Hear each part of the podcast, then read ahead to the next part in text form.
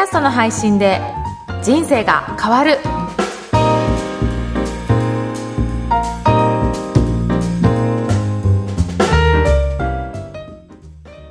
皆さんこんにちは、声ラボの岡田です。こんにちは上田です岡田さん今日もよろしくお願いしますよろしくお願いします。今日のテーマはどんなテーマですか？はい。えー複数番組を持ってみましょうというお話をしたいと思います。はいはい。あの、ポッドキャスト開始、まずしていただくことがまあ必要かなと思うんですけど、はい。開始して慣れていくと、複数持ってみても、それはそれでいいのかなと思っていて、私自身も実は今2つ番組を持ってるんですが、はい。この番組と、はい。あともう一つは、たびたびご紹介させていただいてるんですけど、経営者の志というインタビューする番組なんですよね。はいはい。その二つを運営してるんですけど、全く趣旨の異なる番組なので、はいそれを混同して一緒の番組にするよりは、うんもうしっかりと分けて、全然別番組として、えー配信するっていうのもいいかなと思います。うん実際に、こちらの番組で、その、経営者の志のことも、あの、お伝えすると、やっぱりここをきっかけに聞いていただく方もいらっしゃいますし、はい。逆に向こうの番組で、この、ね、ポッドキャストの配信の仕方を説明してますよということで、うん。そちらのリスナーさんも興味を持って聞いていただけるっていうこともあるので、うん。そういったメリットも出てくるかなというふうにありますようんね。うんじゃあ岡田さんにとっては経営者の方々と会うっていう番組と、このポッドキャストの分かりやすく説明するっていう感じの2つの意図でやってらっしゃるんですけど、例えば、うん。社労士さんはい。だったりすると、うんその就業規則のことをお伝えする番組をやったりとか、はい。もう一つは、なんかこう、そういったことで困ってる方とかにお話を聞くっていうインタビューの番組とかっていう二つを持つってといいうう感ことも。ありますね。はい、はい。あとは、あの、いろいろね、やっぱりやりたいこといっぱいあると思うので、その中をうまく整理しながら、はいあの、こっち側の番組では趣旨はこれでいく。うん別の番組では趣旨はこっちでいくっていうふうに整理をしながらやっていくのもいいのかなと思いますね。確かになんかこう、もっとカジュアルに趣味と本業の。二つとかでもいいですもんね。あの、よくブログとかもね、はい二つ持ってるとか、あ複数持ってる方もいらっしゃると思うんですけど、はい。やっぱりそれって、やっぱりそれぞれ意図を分けてややられてるかなと思うんですよね。うん。で、えっ、と、やっぱりそこに興味ある人って、本当に限られてくると思うので、はい。例えば、ね、アイスクリームが好きだったら、い。アイスクリームばっかり乗せてると、うん。やっぱりそういったことが好きな方が集まっていますよね。そうですそこね。にいろんな食べ物がごちゃごちゃ混ざってると、何のサイトかなって分からなくなるようなところを、しっかりと、そのね、絞ってやっていくっていうのも必要だと思うので、確かに。そういった意味でも、はい。もう整理されて、それぞれの番組では、あの、市場を変えてやっていくっていうところもいいのかなと思いますね。そうですね。それこそそのターゲットとかうんペルソナっていうはい。方々を具体的によりこう細かくする方がうんいいというふうに発信もしやすいですし、はい集まりやすいですもんね。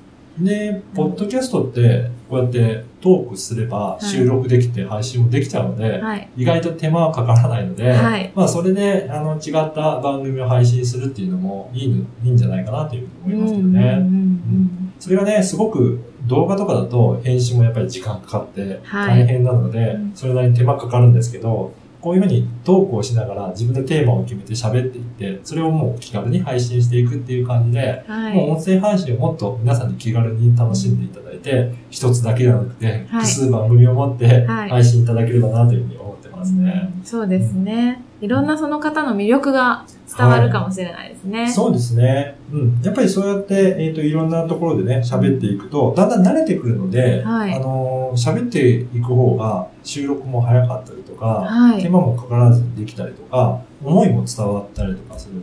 うんそういったメリットもいろいろありますので、ぜひ皆さん、あのーまずは一つの番組から挑戦していって、うんそのうち二つ、三つと、あのーはい番組を、あの、作っていただければなというふうに思います。はい。ぜひうん、一つ今やってらっしゃる方は、二つ三つ持ってみてはいかがでしょうか。それでは今回は複数番組を持つについてお伝えいたしました。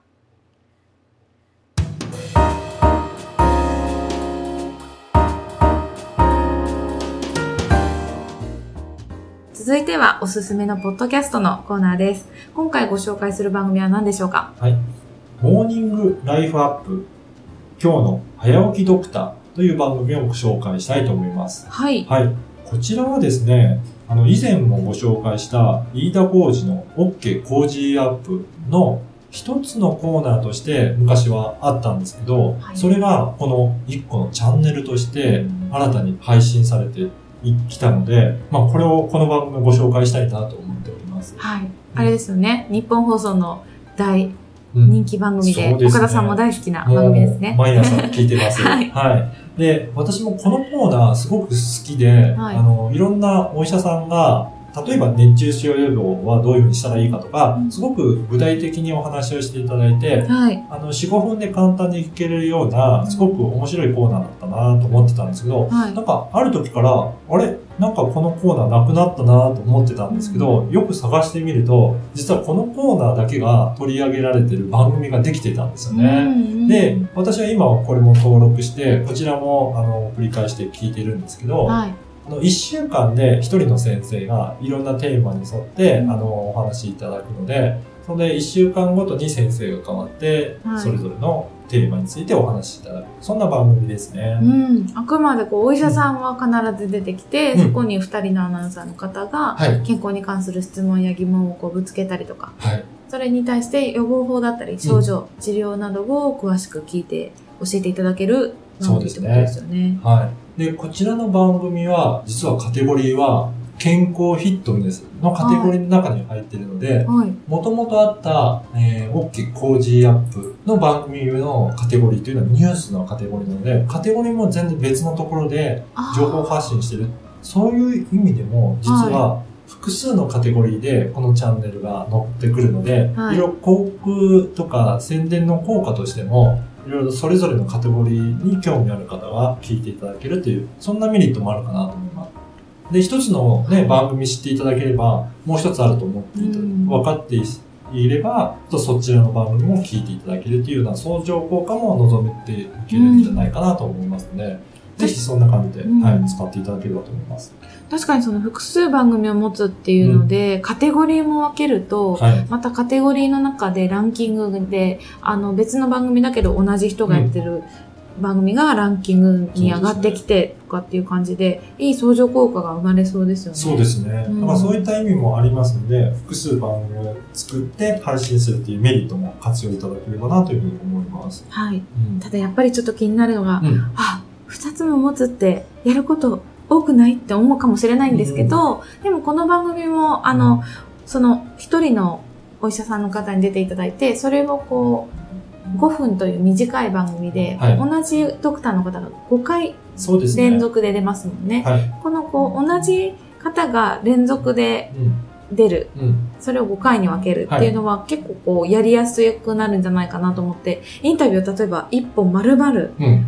1回の番組でお届けしようってなると、はい結構負担ですけれども、ね。こう細かくセンテンスで分けるっていうのは、いいかもしれないですね。なのでそういった感じで、まあ、一回に一テーマずつを、まあ、はい順番にそあのお伝えしていくっていう、はいそういった作りにすると、それほど負担なくできるんじゃないかなと思いますので、ぜひ調整していただければなと思います。はい。あともう一点ちょっと気になったのが、例えば同じ方が、この番組はうんご曜、平日のご曜日、はい月火水木金なので5回で出てますけど、こうなんかラジオでやるときに2回にしたりとか3回にすると、リスナーさんにとっても今までの内容を覚えていやすいっていうので、はい。とてもあの2回3回に分けるのがいいよっていうのも昔習いました。ああ、そうなんですね。はいやっぱりそうやって、あの、複数回出ていくっていうのは、本当にね、わかりやすいですよね。そうですね。なかなかその1回の時間で長時間集中して聞くのも難しいですよね。うんはい。なので、1回分の長さはある程度の短さに抑えて、うんそれを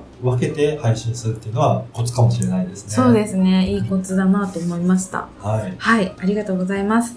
それでは今回は、モーニングライフアップ、今日の早起きドクターについてご紹介しました。